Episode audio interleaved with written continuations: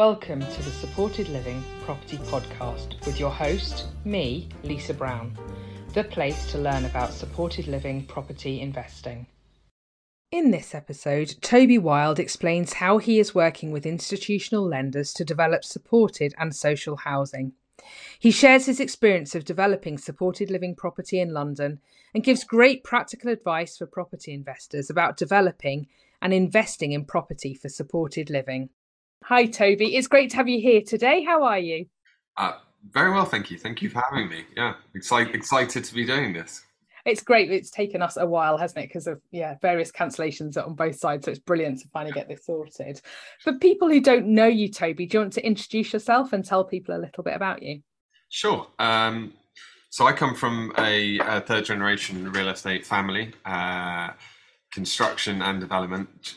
it's all right, it's fine. this will keep happening. There's a lot of people in this office, uh, so let me lock, lock that. Uh, Aaron, Yahaya, my colleague, uh, bombing us. Um, so yeah, I come from the third generation real estate uh, and construction development uh, family, um, which focused on um, new build residential construction mostly and student stuff. Uh, so a lot of government contracts, social housing, etc. Um, so I, I left school at 15 to go and work for them. Uh, worked as a bit as a as a as a as a, as a realtor, uh, and then I moved into uh, agency uh, development consultancy uh, and my own developments. Um, following on from that, and the amount of research and due diligence I was doing to actually do deals, I got involved with a project uh, called Sprift.com, which was the one of the first centralized property data platforms in the UK about seven years ago. Um, I think that grew to be the largest one by paid users in the UK. It's still a very successful business. Um, and but for me, I, I, wanted to get back into developments uh, and actually not so much just uh, selling services as actually, you know, um, licking bricks, as my, my as Aaron would say. I like that. That's a great term. And and where's your relationship with supported housing come from? Where's that coming? Uh, so I uh, well, Oparo, um, which is what we do now, which is the first algorithm-driven real estate investment company in the UK. Uh, when we first started, we worked on a proof of concept using mandated partners. Uh, and one of our first mandated partners was a housing association who, um, at the time, had about 500 units and they were looking to expand their presence into London. Uh, they approached us and said, Can you find us assets? We said, We can find them, we can fund them, we can deliver them uh, and, and all the rest of it. Um, and the reason we're particularly passionate about supported is, um, you know, myself, I have an autistic sister who, who about 20 years ago when she left the Steiner School, uh, really needed supported accommodation because there was sort of there was care provision or there was like Steiner schools with the, with the aim to get people that, uh, to have be able to live semi-independent uh, lives, uh, but there was kind of not much in between. Um, and uh, unfortunately, because she didn't really have the opportunities, she sort of went back to being non-verbal for the first time.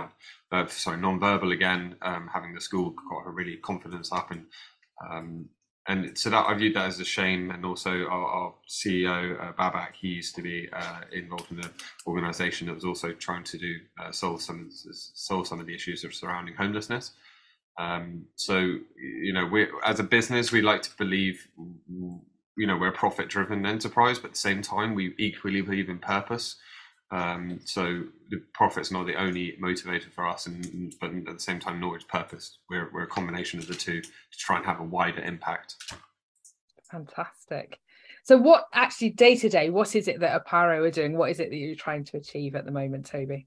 Sure. Uh, so Oparo is um, Oparo's objectives are to have a, a, a, a wide-reaching um, social impact and improve the lives of, of people, um, and we do that through managing relationships with with, with investment uh, investors. Um, so uh, we typically have historically worked with um, with hedge funds, family offices, um, and uh, now we're moving more into the realms of patient capital, be that pension fund money, insurance company money, uh, in order to uh, provide a turnkey solution for providers and local authorities to find them assets, buy them assets, build them assets, deliver them high quality, psychologically informed environments um, to provide supported or mainstream social housing.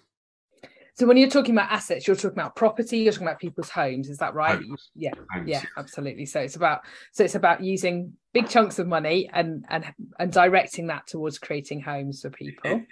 It's an interesting thing. So when you're Hmm. talking, when you talk more with investors and funders, you're talking assets. But then when you're talking with um, providers and local authorities, it stops being an asset; it becomes a home.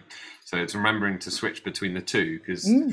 funders typically, as long as they're getting their yield and there's an ESG element to what we do, which they're very keen on. But And by the ESG element, for those who aren't familiar with that terminology, just remind us what that means, environmental, social, and governance. Which obviously supported housing fits that really nicely, doesn't it? It does, yeah. It's um, it ticks a lot of the boxes because it's it's it's sort of um, through the LHA. It's index linked, uh, although we we cap all our incomes at LHA rates or percentage of the LHA. We we're not we don't cap it to inflation. Um, so it's it's it has that. It has longevity, so it has long term guaranteed incomes for um, for pension funds uh, which helps solve some of the issues surrounding um, pensioners in retirement who've worked all their, their lives, ensuring they actually have enough money in retirement to to to to survive uh, and you know not not be um, not have their income completely compressed by inflation. Um, so yeah, it's but when you when you're dealing with with them, it's more about uh, funders, it's more about assets, and but actually that asset really is a home. So it's um, it, it's I find I spend my time learning a lot of acronyms and a lot of jargon and a lot of language, different languages within the real estate and finance world, so I can sort of wear both hats in terms of being a pure real estate person, but also at the same time being able to talk to the people that can actually provide us with the backing to make the make the change we, we want to see. And that's really important isn't it to be able to bring in the money from from those sources where, where you know and direct that to this this purpose which is you know is very much needed isn't it? Absolutely at the moment. And so so you're bringing that money together and then coordinating with people who need them on the ground and in local authorities and and Right. what typically what kind of properties are they that you're you, are they properties you develop or are they properties are you purchasing sort of portfolios of properties or So it's um, it's t- it's typically been um, it's typically been supported accommodation, which can be anything from three to twelve bed uh, units per site. so Um, blocks of flats basically when you're talking about the units yeah Yeah, exactly. So it's it, they're typically studio homes uh, for individual people. Um, so um, so yeah, that's historically where we've worked in. So in our sort of proof of concept pilot phase, uh, we delivered 135 uh, social units uh, in central London, um, or supported units in London, which are all studios or one beds, um, and they're all we purchase uh, typically what, what we'll do is we'll buy blocks of flats or um, or sort of sui generis HMOs and um, take them, you know, refurbish them to a high standard, reconfigure them to you know sort of um, to be um, you know really good quality. To be honest, we we wouldn't differentiate anything from what we do in the social or supported space from what we would do as a private investor if we're investing in PRS we still put in really good quality materials. We have an in-house interior uh, delivery and design team who focus on psychologically informed environments, which um, is, uh, although being a buzzword at the moment, actually is a little bit more uh, meat on the bones in terms of what that actually encompasses in, in terms of creating an environment that actually meets the psychological needs of a resident in order to enable them to have a happier and healthier life and move more into long-term education or employment. so what would that look like for somebody in a pro- what would that mean when you're looking at what that actually means when you're refurbing a property So it's well, as I said, so we sort of take them back back to brick. Uh, we ensure that every every unit is uh, on en suite or has its own exclusive use uh, facilities. Um, it can it's down to layout of the rooms, tonality of the rooms, getting the right furniture in place. Where there's odd shaped rooms, using innovative design solutions to make the rooms more um, more uh, appealing and also easier to use. But it's also about just encouraging a sort of a basis of um, you know clutter-free living effectively uh, with the right tonality to be in warm embracing environment while not cold and institutional like so it's going the extra distance instead of just putting down you know like lino flooring as i've seen some people do in this kind of space or really like saving on it's putting in things like you know lvt like tiles like flooring tiles which you know have- feel like wood um, so they have that warmth about them Mhm. um, And they uh, last longer as well. They come with a 30 year guarantee, so that puts less of a financial burden on the provider. Um, but I mean, we've been very we've been very proactive in reducing costs so that we can provide better quality units for cheaper costs, even if that means importing products um, in order to save on um, on costs to actually provide a better quality than you would necessarily be able to afford to.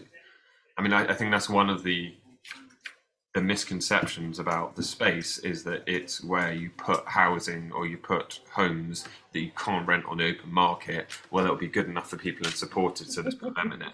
Like our, Absolutely.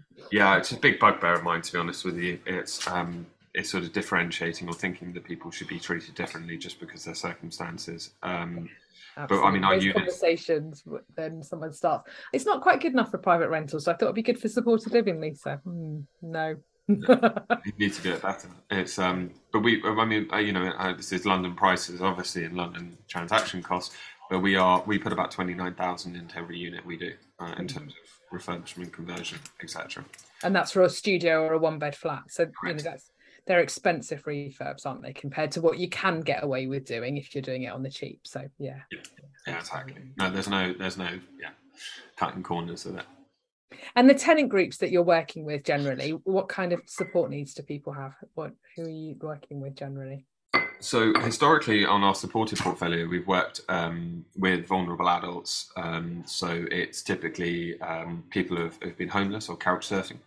Um, so it, you know, a lot of people out there, especially in London, who are homeless uh, and couch surfing. And I think if mm. COVID showed us anything, it's that actually um, with the right funding and with the right solutions and the right momentum, there can be a lot done to actually ensure that people don't have to sleep rough or don't spend, you know, long time floating between couches. I mean, if you don't have a secure home where you can actually take good care of yourself, you know, what chance do you have of getting into employment, education, or you know, just even living a bit more of a structured life? Um, so there could be that. Um, it can be uh, survivors of domestic abuse. It can be uh, ex-forces. It can be people with mental health uh, needs, uh, or, or, people who, who, are in recovery from substance uh, misuse, uh, substance abuse, I should say, not misuse. Um, and um, and you know even people down to long-term healthcare needs you know I, I, happen to know at the moment we've got a couple of tenants who are who are going through long-term healthcare treatments and which makes them impossible for them to work but also they need to have that kind of community engagement and support in order to you know perhaps help them get to hospital help them do shopping. Um, so on our supported portfolio, we, we do work with registered providers, uh, and typically our, our expectation is uh, to for them to do um, provide support services and to be there you know, at, you know, provider we, we, we, we built our first portfolio with, I know that they have a 24 hour response line where tenants can call them at any time and they have boots on the ground in the area. They visit the properties. You know, they claim weekly, but every time I seem to go there, there seems to be someone from the RP there. Uh, so I think they spend a lot more time there than they than they, they would allude to because it is actually you've got to have a personal touch. It's it's not just charging more rent and putting people in buildings. That's not that this doesn't cut the mustard. No, absolutely. And do you um do you tend to work with any organization or are you quite discriminating about who you work with? Do you have a sort of set of criteria of uh, who you work with? Um, yeah, so it's we are discerning in the who we work with in terms of we want people to have the right motivation and agenda. Um, so we we do we work with a lot of community organisations. Um, we work with historically we've worked with one RP principally, mm-hmm. uh, but off the back of the success from that, we've been contacted by other RPs uh, and registered providers, i.e., the, the, new name of housing associations, mm. and uh, or a lot of community interest uh, organisations, um, who we can also, you know, we can effectively provide them the solutions to to to to meet our lease requirements and also uh, to get because obviously there's a big issue with funding, and I'm sure you're aware of, uh, aware of this, where community organisations typically can't get back all the money because there has to be some form of oversight by the regulated provider in order to, to get that money back and to ensure that qualities are being matched.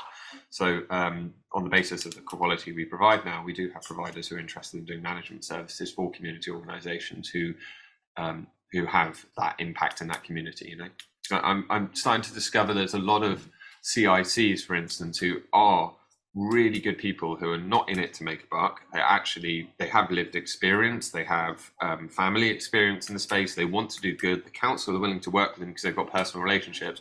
But then funders like us struggle to, to back them because they're not registered.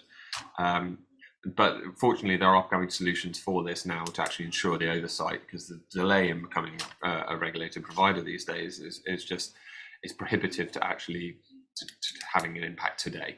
Yeah, and the cost and the time burden in getting there is huge, isn't it? So that's really interesting and that's really exciting to hear that you're able to work with different organisations because I think that's been one of the um, big restrictions I think for some of the funding tranches has been that it's very restricted to large established providers and it doesn't allow for those innovative providers who are doing things brilliantly. You know, um, yeah so that that sounds really really exciting and really positive and you were talking about um, some changes in the way that you're operating and some di- as you're sort of identifying some different needs that are that are there tell me a little bit more about that well it's it's it we're very excited because um, no, we're we're always going to continue doing Oparo Social and supported housing because it's something we as an organisation believe in, right?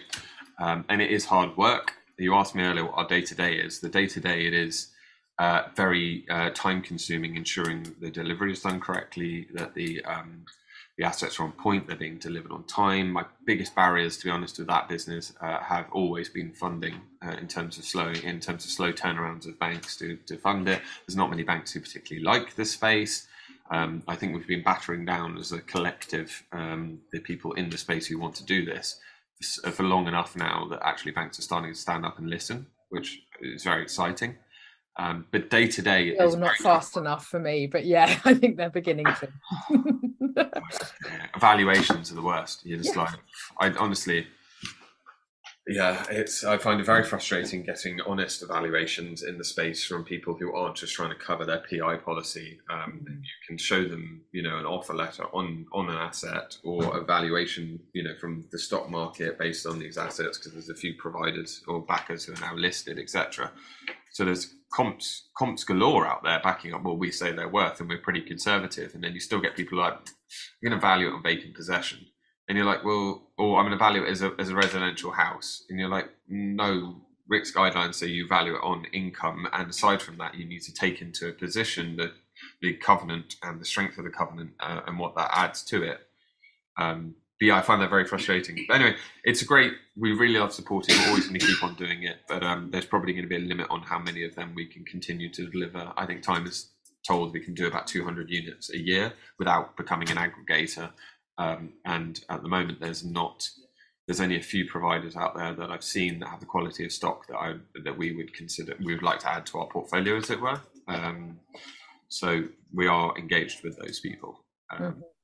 but it's very much we have a very elegant solution because we have access to a lot of funding uh, to deliver this. Um, but there's there's a massive need aside from supported in what you'd label mainstream social housing, which is typically you know two, three, four bedroom uh, houses, apartments. Um, you know, because a lot of people are out there on temp- in temporary accommodation and emergency accommodation, um, and that's not emergency or temporary. You'd assume is temporary. Some people, I mean, I, I I, am not going to put them on the spot, but I think one council at the moment has had someone in temporary accommodation for 30 years.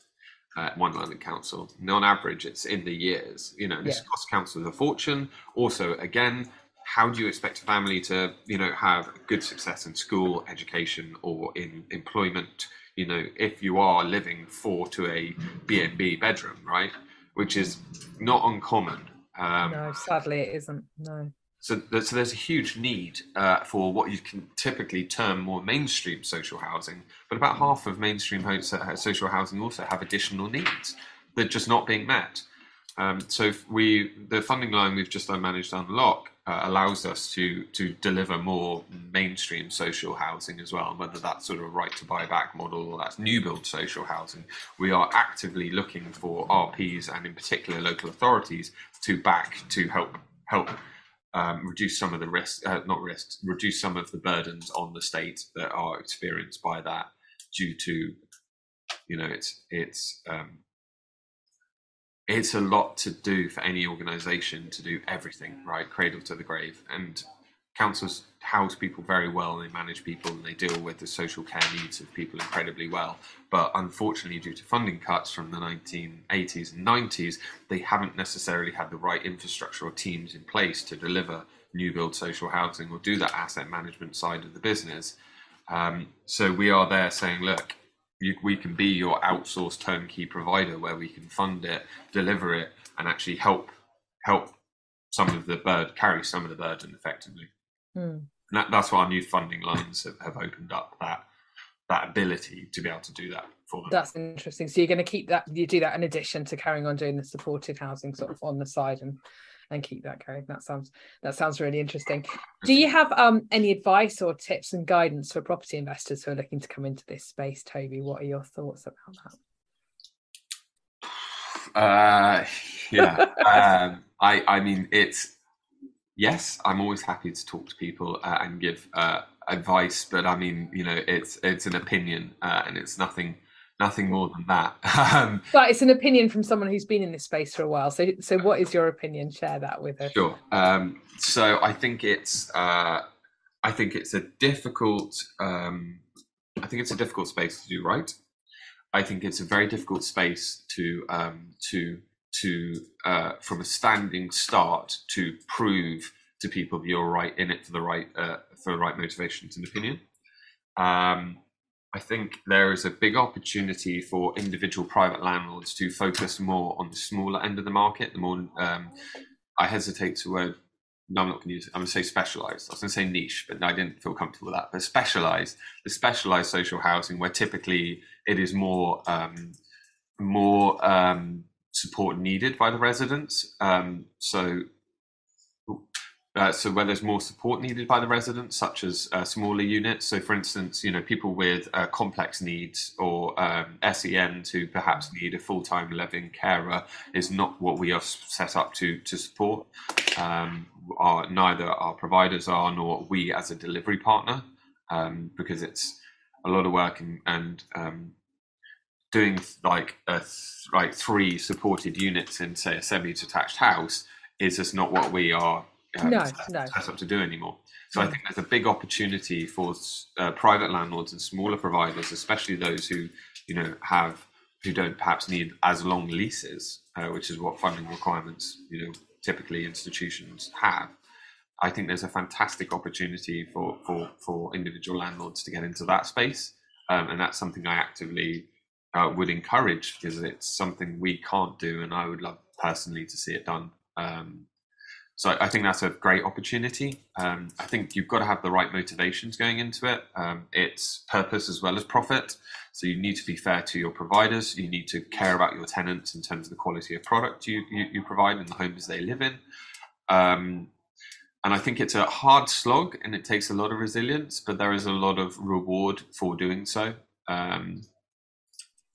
I, I, but I mean, real estate's just a really tough game now. Now, um, you know, it's not like it was when I was growing up, and I'm a lot older than I, I look. Uh, I've been doing this 18 years now, um, real estate anyway, 18 years, and um, you know, it's the predators of the SME developers. I keep saying they're being numbered because the government keeps pushing towards institutions or companies set up as institutional um, sort of uh, organizations it, it's really the focus is on them and institutions expanding and getting bigger. Um, SME developers and landlords are finding a real struggle. Hence the reason we know that rental prices are going up so drastically because there's a big exodus from the space, and you know it's you know the waiting list for social housing in particular it's getting more and more. Like we sold off twenty nine thousand right to buy houses last year and only built seven thousand new social houses.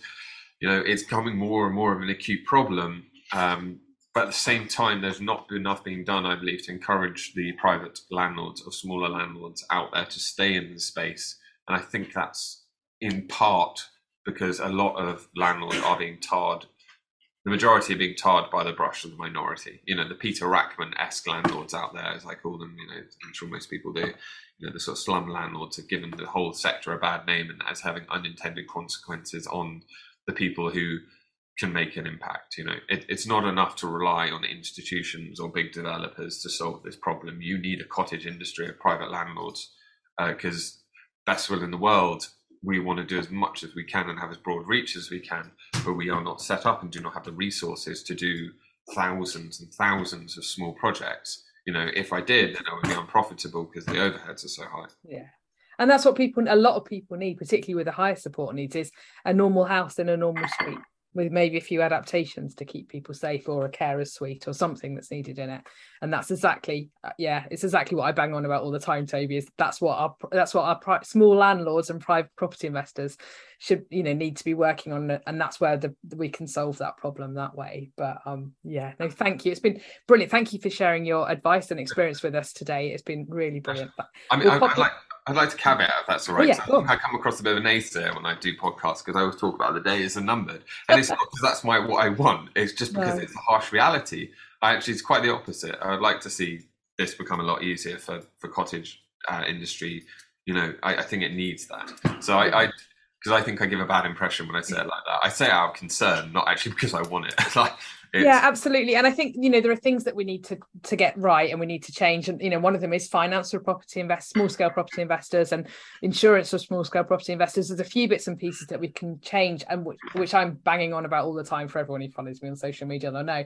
But you know that that they changing these things will actually make it more accessible and mean that more property investors can get into it. And i, I think we'll get there with that eventually you know but I'd like to see somebody create an actual product specifically targeted at this because you know at the moment you've got the likes of Shawbrook and Cambridge and counties. They'll fund sort of HMO buy to let mortgages, um, and they're very good lenders. Um, but there's nobody out there who's really come out specifically with a ESG compliant supported product, which to me is ridiculous when they're offering me like 75 basis point reductions for improving in energy efficiency. Some banks, not those banks, other yeah. banks. And yeah. I'm like, why didn't you give me 75 basis point discount for providing actually a social impact to a community.